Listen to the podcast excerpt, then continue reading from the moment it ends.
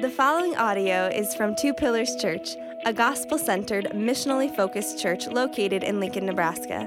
More information about Two Pillars Church can be found at www.twopillarschurch.com. Well, uh, former Husker football player Lavonte David, who's now a linebacker for the Tampa Bay Buccaneers, he, he was on a podcast following the, the, the, Buccaneers NFC championship game back in, I believe it was January of uh, 2021. The Buccaneers had just won the NFC championship game and were Super Bowl bound. Okay, and so they are on their way to a shot at a Super Bowl championship. This is, this is every football player's dream. And Lavonte David, as he was on this podcast, he told a story about the locker room after that NFC football game. Um, and uh, as, it, as, as he told the story, there were men sitting in that locker room who were weeping. They were, they were crying because, again, this is, this is everything that they had hoped for in their career to have a shot at playing in the Super Bowl. And Tom Brady, who is a walking sermon illustration, um, Tom Brady stands up, and I have to clean up the language a little bit. I'll summarize. He said, Why are you crying? Why are you crying? We're not done yet. There's still work to be done. And as you may know, the, the Buccaneers, after getting the, the finger wag from Tom Brady, went on to win that Super Bowl. And so, what, what Lavonte David was capturing uh, uh, about that locker room was this, this really interesting and, and, and almost awkward tension that existed, right? Because, on the one hand, the Buccaneers were, were just fresh on, on the heels of an NFC championship game victory. And, and their hearts were kind of filled with, with gladness and joy and, and, and celebration, right? And so they, they wanted to enjoy that victory and uh, they wanted to kind of soak in that a bit. And, and yet, on the other hand, there was still more work to be done. Painful work, grueling work. Why? Because the final victory had not yet been won, and none of them desired to, uh, to go to the Super Bowl and to lose and to get second place. And so there, there was tension in that locker room be, be, between the, the already, that which had already been realized, and the not yet. That which they were looking forward to, that which was still to come. And, and we see a very similar tension in our text this morning in Psalm 126. And, and perhaps you noticed the tension as Brad was, was reading the psalm for us. There's tension between, on the one hand, this deliverance, this restoration that God has given his people, this restoration of, of fortunes we, we read, uh, that has been experienced by God's people on the one hand, and, and this sobering reality that this restoration, this deliverance, wasn't full and finally realized. And so it was being experienced in a broken world, a, a, a fallen world. And it was mixed with sweat and tears of toil and suffering. And so, different but, but similar. There's tension in our text today between the already and the not yet. And, and the, the big idea that we'll pull out of the text this morning is this in the midst of all of this tension, that Jesus will one day fill his suffering people with the unhindered joy of a full and final restoration. Jesus will one day fill his suffering people with the unhindered joy of a full and final restoration. One day the tension will be alleviated. And we're going to see that today in our text. Now, uh, since Pastor Todd is on sabbatical, you might not know this, uh, but Pastor Todd is, is uh, he's, he's very proud of his graphic design skills, and so he often puts those on display for us in his, his sermon slides. I am I'm taking up the mantle while he's while he's on sabbatical, and I have a nice um, illustration for you today. Because what, what we have in our text today is we have the psalmist who writes the psalm, and he is he's standing in the present moment. Standing in the present moment. See, there's a guy standing in the present moment. We have um, I copy uh, copied and pasted that that uh, figure myself uh, on the timeline. Here he is standing in the present moment with the past behind him and the future ahead of him. You know, our psalm is really split into two main sections as he stands in the present. Section number one is verses one through three. And in verses one through three, our psalmist is looking backward to the past remembering and celebrating the restorative work of God. He's, he's celebrating the already.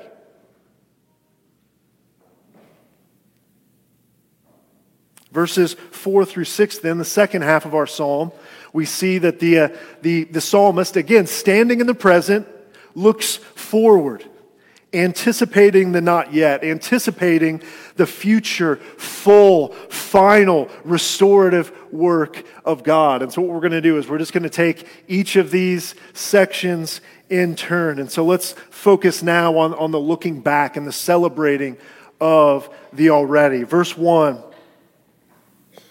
Verse 1 tells us when the Lord restored the fortunes of Zion, we were like those who dream.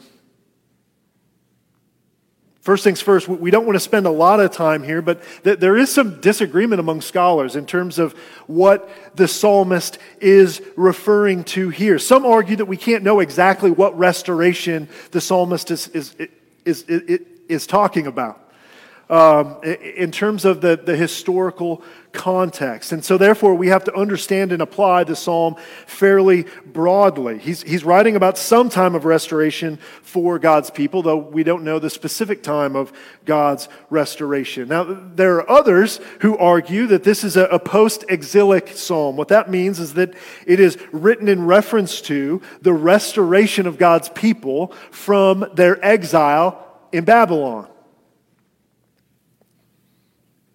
And so some would argue, no, there's a, there's a, a very much, there, there's, a, there, there's a specific historical context that this psalm is, is coming out of. Um, now, I, I, would, I would acknowledge that we don't have a, a ton of detail in our psalm this morning, and, and yet I tend to lean in this latter direction. I, I tend to think that this is a, a post exilic psalm written about the restoration of God's people from captivity in Babylon. Either way, though, this, it, it doesn't impact the meaning of our text or our understanding or the application of the text. And, and, and so, on that note, let, us give ourselves a little bit of a background so that we know uh, the context in which our psalmist is writing. Now, the, the Babylonians laid siege to Jerusalem at around uh, 586 or 587 BC. And, and we read about this in the final chapters of 2 Kings and Second Chronicles. If you're looking for some reading this week, that might be a place to go. I, I have one little passage here that'll give us a good summary from Second Chronicles. It says that the, they burned the house of God, the Babylonians. They, they burned the house of God and broke down the wall of Jerusalem and burned all its palaces with fire and destroyed all its precious vessels. He took into exile Babylon.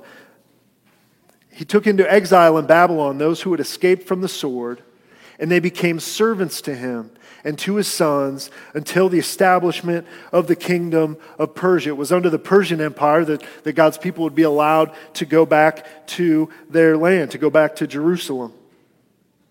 To fulfill the word of the Lord by the mouth of Jeremiah until the land had enjoyed its Sabbaths. All the days that it lay desolate, it kept Sabbath to fulfill 70 years. And so we see for the better part of a decade, then, the better part of a decade, the Lord's people were in captivity by the Babylonians. And for that entire time, for these seven decades, that they held on to the promise of the Lord given to them by the prophet Jeremiah.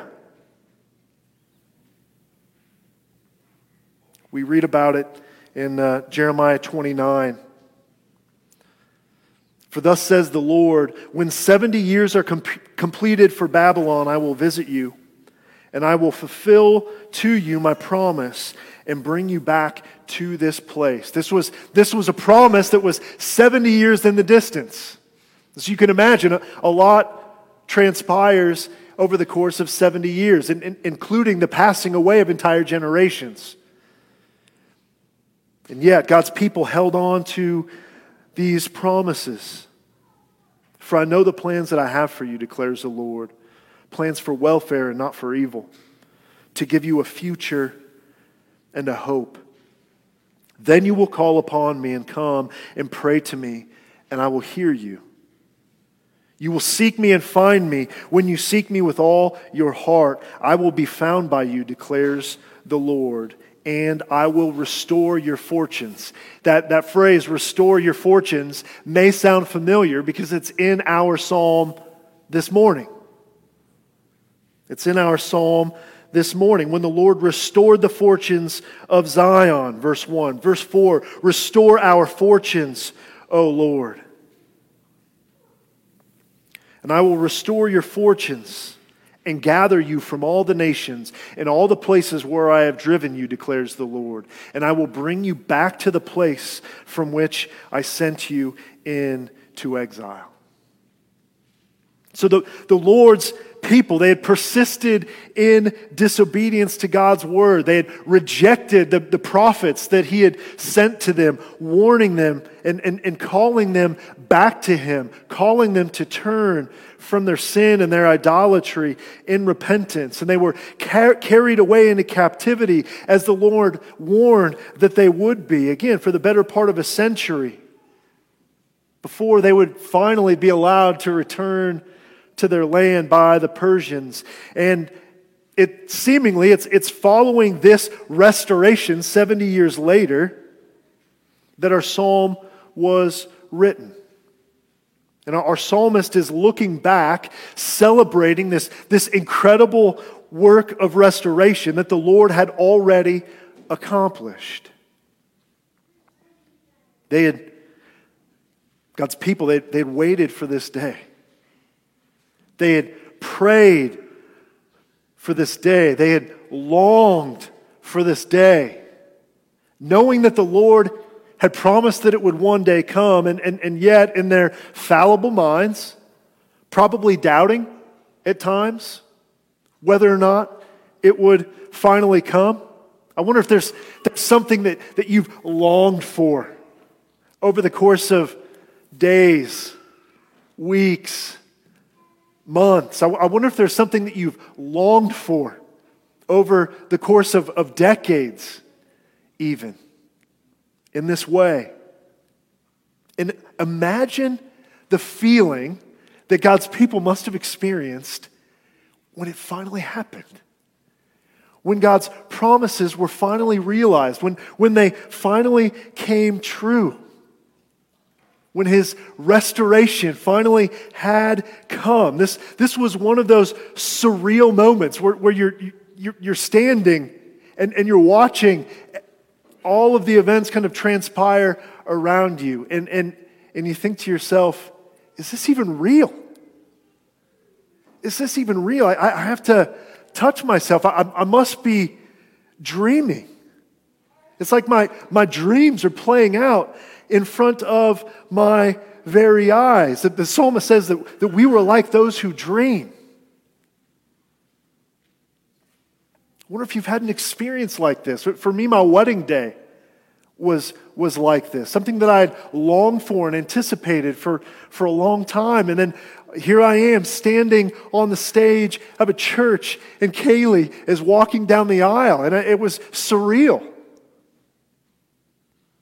I remember the, the day that I was installed as an elder at Two Pillars Church. I, I remember the same thing. I remember hands being laid on me. I remember uh, the, the, the, the path to that day was, was years long as I felt the Lord calling me to ministry, not knowing how it was going to happen or if it was going to happen. And there I was, and it was surreal. It was like someone pinched me. It feels like I'm dreaming. And what was the response of God's people in that moment as the, the psalmist recounts it? He says, Then our mouth was filled with laughter and our tongue with shouts of joy. As, as you could imagine, they couldn't help themselves. We're told that their mouths were filled with laughter, their tongues with shouts of joy. It was like an, an explosion Joy was, the, was a natural, almost involuntary response to experiencing the restorative grace and mercy of God. I think it's important here for, for us to note, by the way, that this joy was expressed with their mouths. With their mouths. This, this wasn't, a, a this wasn't a, a wordless celebration. This wasn't a, a, a, wordless, silent joy, but rather their, their, their words were saturated Joy saturated their speech, their mouths, their tongues were, were, were filled with joy as they bore witness to the goodness and the restorative grace of God. One commentator points out that, that this was no subdued celebration. It was a great celebration of freedom from captivity. This word joy is used both for joyful shouts, as in a victory in war, and for cries of lamentation. This is one of those words used for experiences on either end of that emotional spectrum. It, it, it often is identified with the sound made by shrieking and crying out as loud as possible. And so, as, the, as, as our psalmist this morning recounts this celebration, we can know this that it was some celebration. God's people um, had a party, a, a joy filled celebration, and their mouths couldn't be stopped from speaking and bearing witness to the great and mighty deeds of their God. God's people were, were marked by joy, they were saturated with joy. And look, this, this should be true of us as well, shouldn't it? And, and, and look, not, not joy to the exclusion of, of other emotions, uh, like sadness, for example, as, as we'll see later on in this psalm. But look, we too have experienced the restorative grace and mercy of God, haven't we? We've experienced the restoration of our fortunes, the, the restoration that is ours in Christ. We've experienced forgiveness in Him. We've experienced redemption in Him through his, his death and resurrection in our place. And not only that, but we continue to experience His grace and presence in our lives as He faithfully sustains us and guides us and grows us and matures us and provides for us. And so it's, it's, not just God's people in the Old Testament who had reason for a joy filled party and celebration. We too have reason for joy filled celebration. We too have reason to, to, to allow God's joy and, and, and even a laughter to saturate our words. You see, our, our hearts and mouths should be filled with joy. This is a natural consequence of all that God has done for us in the person and work of his Son. But as, as Eugene Peterson points out carefully, he, he says this joy is not a requirement of Christian discipleship. This is a good point to be made. Not a requirement of Christian discipleship, not a, a prerequisite to becoming a disciple. It, it is a consequence. It's a consequence of discipleship. It, it's not what we have to acquire in order to experience life in Christ. It's what comes to us when we are walking in the way of faith and obedience. It's a consequence of life in Christ. In other words, joy isn't something that you need to do or manufacture in order to be saved, in order to be welcomed into the fold of God's people. Rather, precisely because you have been saved, your heart and your mouth and your tongue should be filled with a joy filled testimony of God's redemptive work in the gospel of Christ. Essentially, what we're talking about here, and essentially what I think God's people were engaging here uh, in here in, in, in verse 2 of our psalm is, is like the essence of evangelism.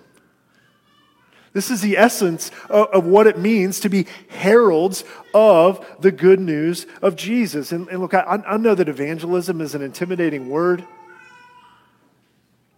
We don't like to talk a lot about evangelism. Uh, at, at, least a, lot of us don't, because it's, again, it's, it's intimidating. Uh, many of us feel ill equipped to have spiritual conversations with those who are far from God non Christians in our lives. We feel overwhelmed by everything that we don't know, which kind of drowns out everything that, that, that we do know. So much theology, so much about the Bible that we don't know, that we don't understand. I mean, like, what if they ask a question that I, that I can't answer? Right? What if they ask, what if they ask me a, a stumper and I'm not quite sure what to do. And, and, and then on top of all of this, I, I have my own problems to worry about, you know? Don't we? Don't we all have our own, our own problems to, to be preoccupied with? We're, we're all dealing with difficult circumstances. We're, we're all wrestling with our own sin and, and, and the consequences of our sin that play out uh, over the course of, of our daily lives. We're dealing with the, the pain from wounds and brokenness from our past, seeking to, to experience healing. And then there's just the weakness in, in our minds and our bodies as we experience life in a broken world and the physical and mental health problems that go along with it. And look, the, the list goes on and on and on. Here, here's the encouragement I want to give to you, and here's the encouragement that I think Psalm 126 has for us this morning. Despite all of that, despite all of the road roadblocks to our, our testimony, our heralding of the good news, despite all of the roadblocks to our evangelism, regardless of your spiritual maturity, regardless of how long you've been a Christian, regardless of your own brokenness, you can do this. You can do this. This isn't a formal gospel presentation with a corresponding diagram that has to be drawn just so. Paired up with flawlessly memorized verses of Scripture. This is a, a testimony about the gospel of Jesus Christ and how Jesus has changed your life. This is a testimony about the work of Jesus and how it's, it's transformed your eternal destiny. You can say, along with God's people in this psalm, the Lord has done great things for me. Can I tell you about it? The Lord has done great things for me. Let me tell you about a time in my life when I was walking in sin, drowning in guilt and shame. Let me tell you about the day when I trusted Jesus. He wiped it all away and lifted that burden from my shoulders. Let, let me tell you about his work on the cross for me and for you. Can, can I tell you about the way in which his spirit has worked in me to change my life? I'm, I'm not perfect yet by any stretch of the imagination, but my, my life is radically different. My loves, my desires, they're radically different. The sin that I once loved, I hate. The sin that I once embraced and cling to, I wage war against. The Lord has done great things for me. Let me tell you about it. Look, this is something that you and I, this is something that we can do. You don't have to be a scholar, you don't have to go to seminary. You don't have to have all the answers. You just have to overflow with joy and give a, a testimony of the mighty deeds of God and the things, the miracles that He's worked and accomplished in your life. And, and, and, and we see. We see the response of the nations, the onlookers, as they watch all of this unfold and as they listen to the testimony of God's people, as they hear the shouts and joy filled testimony of God's people, giving God the credit and praise for it all. The conclusion of the nations is this the Lord has done great things for them. The Lord has done great things for them. This is, this is so significant. As I've heard one pastor say, God's purpose has always been to have a people for himself, a people he reveals his glory to and displays his glory through. You see, we are not termination points for God's glory. God's glory and grace doesn't terminate in me and you, in us as his people. We are conduits of his grace in order that it might be seen by other people. Just like we see God's glory being displayed through God's people as He restores their fortunes. And it's put on display for the nations for the nations to behold. And look, we don't know whether there were mass conversions, but what we do know is that the, the nations caught a clear glimpse of, of the Lord's glory. They caught a, a clear glimpse of his mighty works. They saw his love and faithfulness and grace play out before their very eyes. And they heard the faithful testimony of God's people as well, as, as they agree with the nations, saying, The Lord has done great things for us. We are glad. Brothers and sisters, the Lord has done great things for us too. And we should be glad. But that brings us to verse 4. Remember, there's tension. And so if you're sitting in the locker room welling up because you've just won the NFC championship game, know that Tom Brady is on the way. Right? See, up to this point, the psalmist has been looking back, remembering this incredible time, almost daydreaming about this, this time when the Lord restored his people. What, what verse 4 does is it rather abruptly, actually, snaps us back to back to the present. It's kind of shaking off the daydream, if you will. And verse 4 brings with it, and the verse that, that follow brings with it a, a, a very different tone. And so, standing in the present, the psalmist is now looking forward and anticipating the not yet. Having looked back and celebrated the, the, already, now he, he looks forward and anticipates the not yet. And it's, it's really curious because the psalmist prays to the Lord, asking in this Restore our fortunes, O Lord. That's odd because what were, were God's people celebrating in the first half of the psalm? The restoration of their fortunes.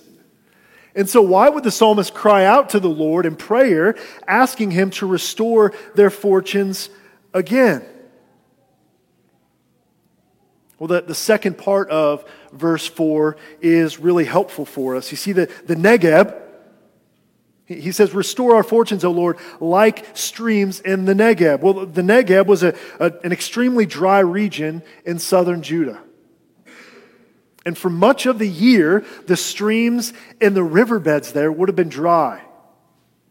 Not damp, Not just like muddy, but no standing water. They, they would have been bone dry. But, but occasionally, particularly during the wet season of winter, rain would come. Uh, one commentator, Willem van Gemeren, he records that on the rare occasions when during the winter months it rained even as much as one inch, even as much as one inch, the water ran down its streams with great rapidity and often destructive force. I've seen roads and bridges destroyed by the force of these torrential streams. So then, what, what happened between verse 1 and verse 4. Well, the, the restoration of God's people wasn't a, a full and final, once and for all restoration, was it? And while they had experienced God's restoration and God's blessing, this was followed by another difficult and dry season of, season of life. This season of restoration was followed by a season of, of more difficult work for God's people. The, the riverbeds had gone dry again. Think about it. It's, it's, it's like the Buccaneers sitting in the locker room after the win. God's people had finally returned to their land, to their, to their holy city, something that they had longed for and prayed about for 70 years. There was celebration. And then their celebration, the celebration of their restoration, gave way to a new reality, didn't it? A new set of challenges and circumstances. There, there was a lot of difficult work that needed to be done. The temple, which had been destroyed, would have to be rebuilt. The walls around Jerusalem which had been torn down, would need to be rebuilt. Crops needed to be planted in a land that had laid desolate for, for seven decades. Homes needed to be rebuilt and reestablished. There were new enemies to contend with. It's likely that not all of God's people would return with them. So they would need to, to do the work of, of, of drawing the rest of God's people back with them and, and so on.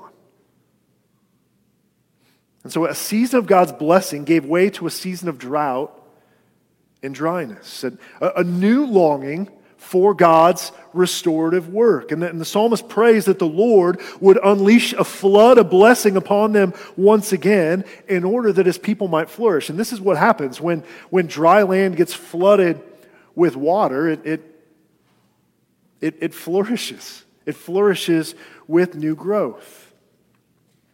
And so it's from this place in the present. It's, it's from this place of tension that the psalmist now looks forward in anticipation and, and, and also as, as a prophetic assurance of God's future blessing. Verse 5.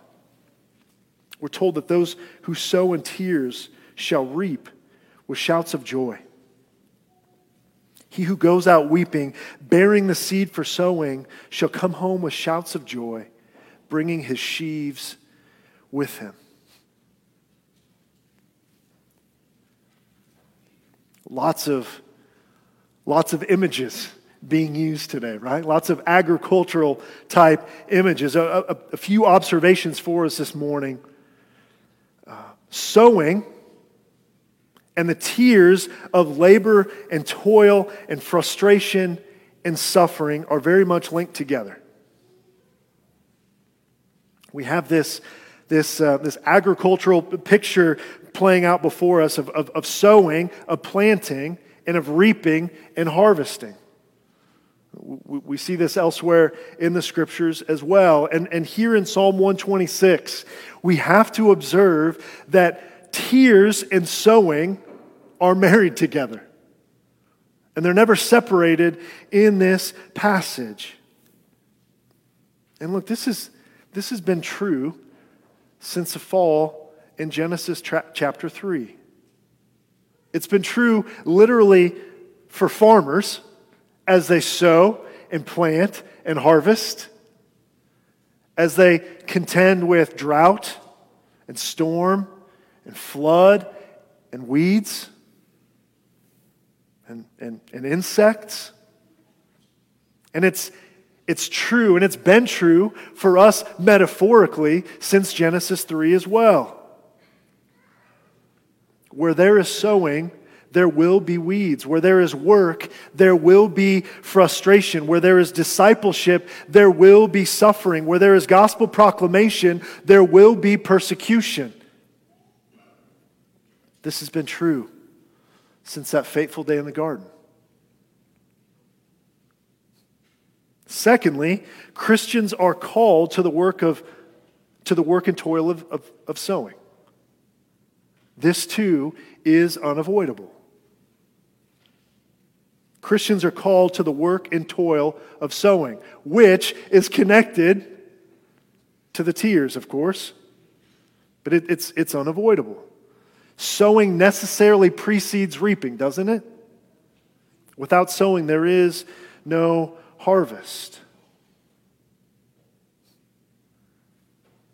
We read in, in Ephesians 2:10 that we are his workmanship created in Christ Jesus for good works which God prepared beforehand that we should walk in them. This is just after Paul has explained that we're not saved by our works lest you and I should boast, but we're saved completely apart from our works.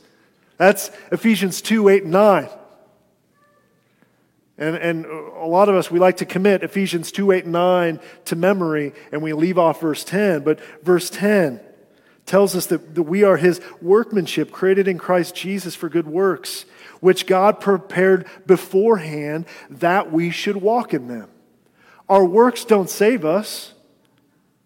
And yet, because of our new identity in Christ and our, our newfound restoration in Christ, we're called to walk in good works, which He's prepared for us beforehand. And so, there is kingdom work to do. Christians are called to the work and toil of sowing, not as a condition for salvation, but as a natural result of our salvation and our new identity in Christ.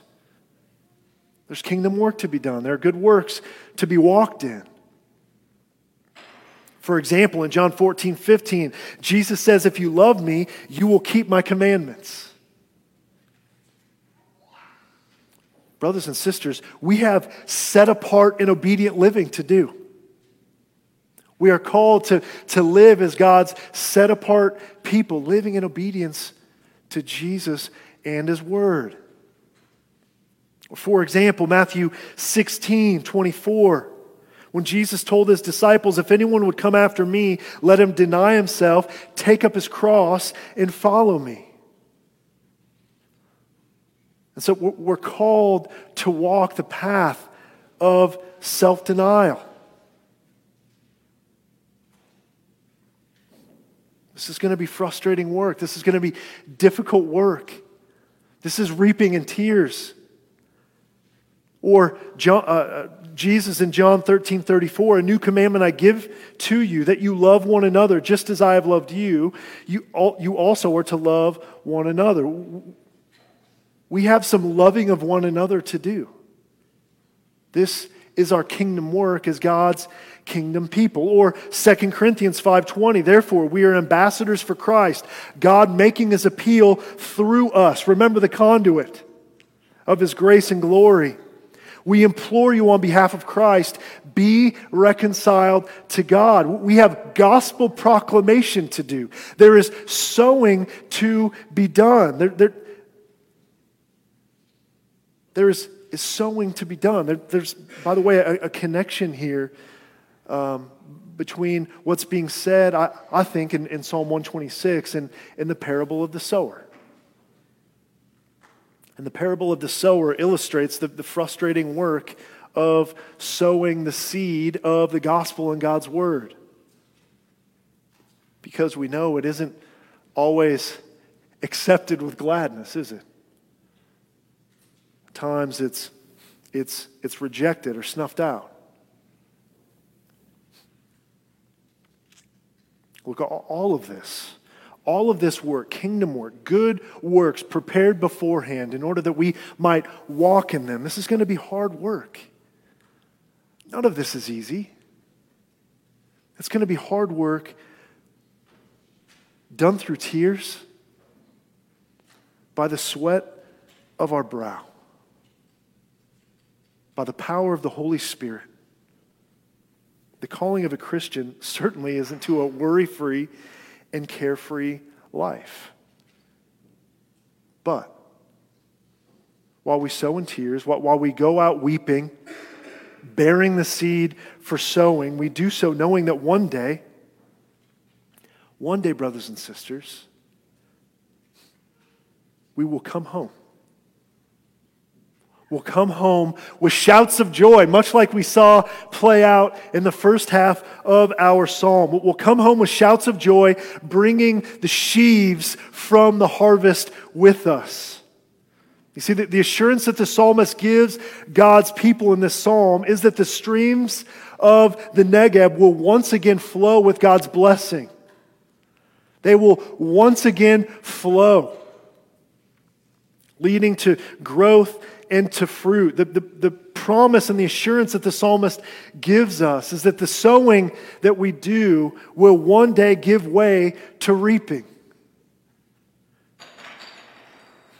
The assurance is that the tears will one day give way to unhindered joy, the joy of the harvest brothers and sisters, the joy of the harvest, it's coming.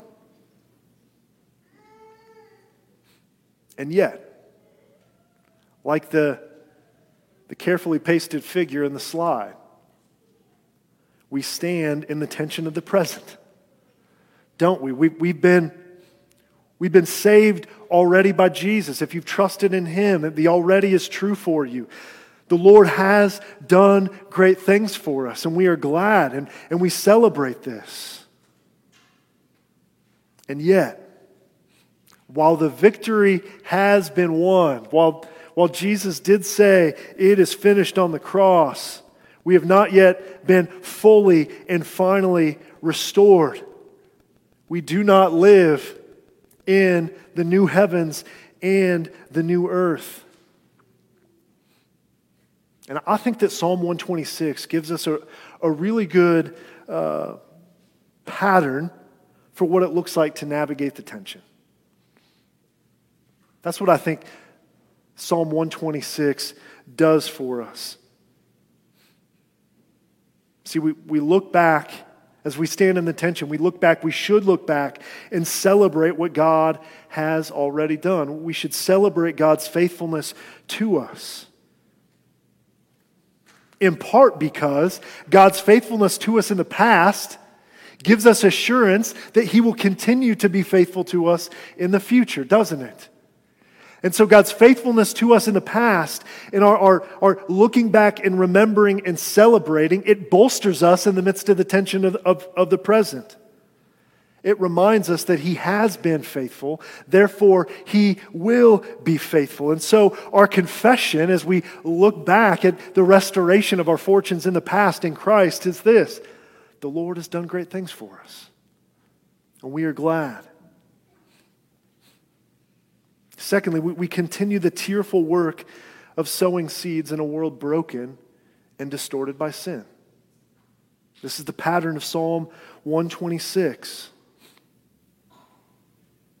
And we do so knowing that our joy will always be mixed with sweat and blood and tears. And in the midst of, of all of that, our prayer is the psalmist's prayer in verse 4. As we toil, as we bear the seed for sowing, restore our fortunes O Lord, like, like the streams in, in the Negeb. Let your full and final blessing and restoration flow forever. And lastly, we, we look forward in anticipation seeing our hope in verse 6. We have the assurance of knowing that one day we shall come home with shouts of joy, unhindered by sweat, unhindered by tears, bringing sheaves from a fruitful harvest with us. We get a, a picture of what this is going to look like in the, the final chapters of the final book in our Bibles, Revelation. Revelation 21, verses 3 and 4. We visit these often because we need to be reminded. John writes, and I heard a loud voice from the throne saying, Behold, the dwelling place of God is with man. He will dwell with them, and they will be his people, and God himself will be with them as their God. Remember the tears? Remember the tears from the sowing? Verse 4 He'll wipe away every tear from their eyes. And death shall be no more, neither shall there be mourning, nor crying, nor pain anymore, for the former things have passed away. Then we fast forward to the, to the, to the second to last verse of our Bibles, which captures I think the, the ultimate yearning in a verse of the psalmist in 126. And I think it captures our yearning today as well. And I think it's an appropriate place to, to end. He who testifies, he who testifies to these things says, Surely I am coming soon. Amen. Come, Lord Jesus. Let's pray. Father, we, uh, we live as pilgrims in a broken land. We live in a world stained and, and, and distorted by sin and its effects. And yet, Lord, you've, you've plucked us out of that as your people, and, and you have swept us up into your family. You've restored our fortunes. You've made us a people. You've reconciled us to yourself. And so, on the one hand, we've been released from bondage to the sin that, that it saturates the world around us. And, and yet, Lord, sin and its effects, it's, it's, it's still here, it's, it's still present.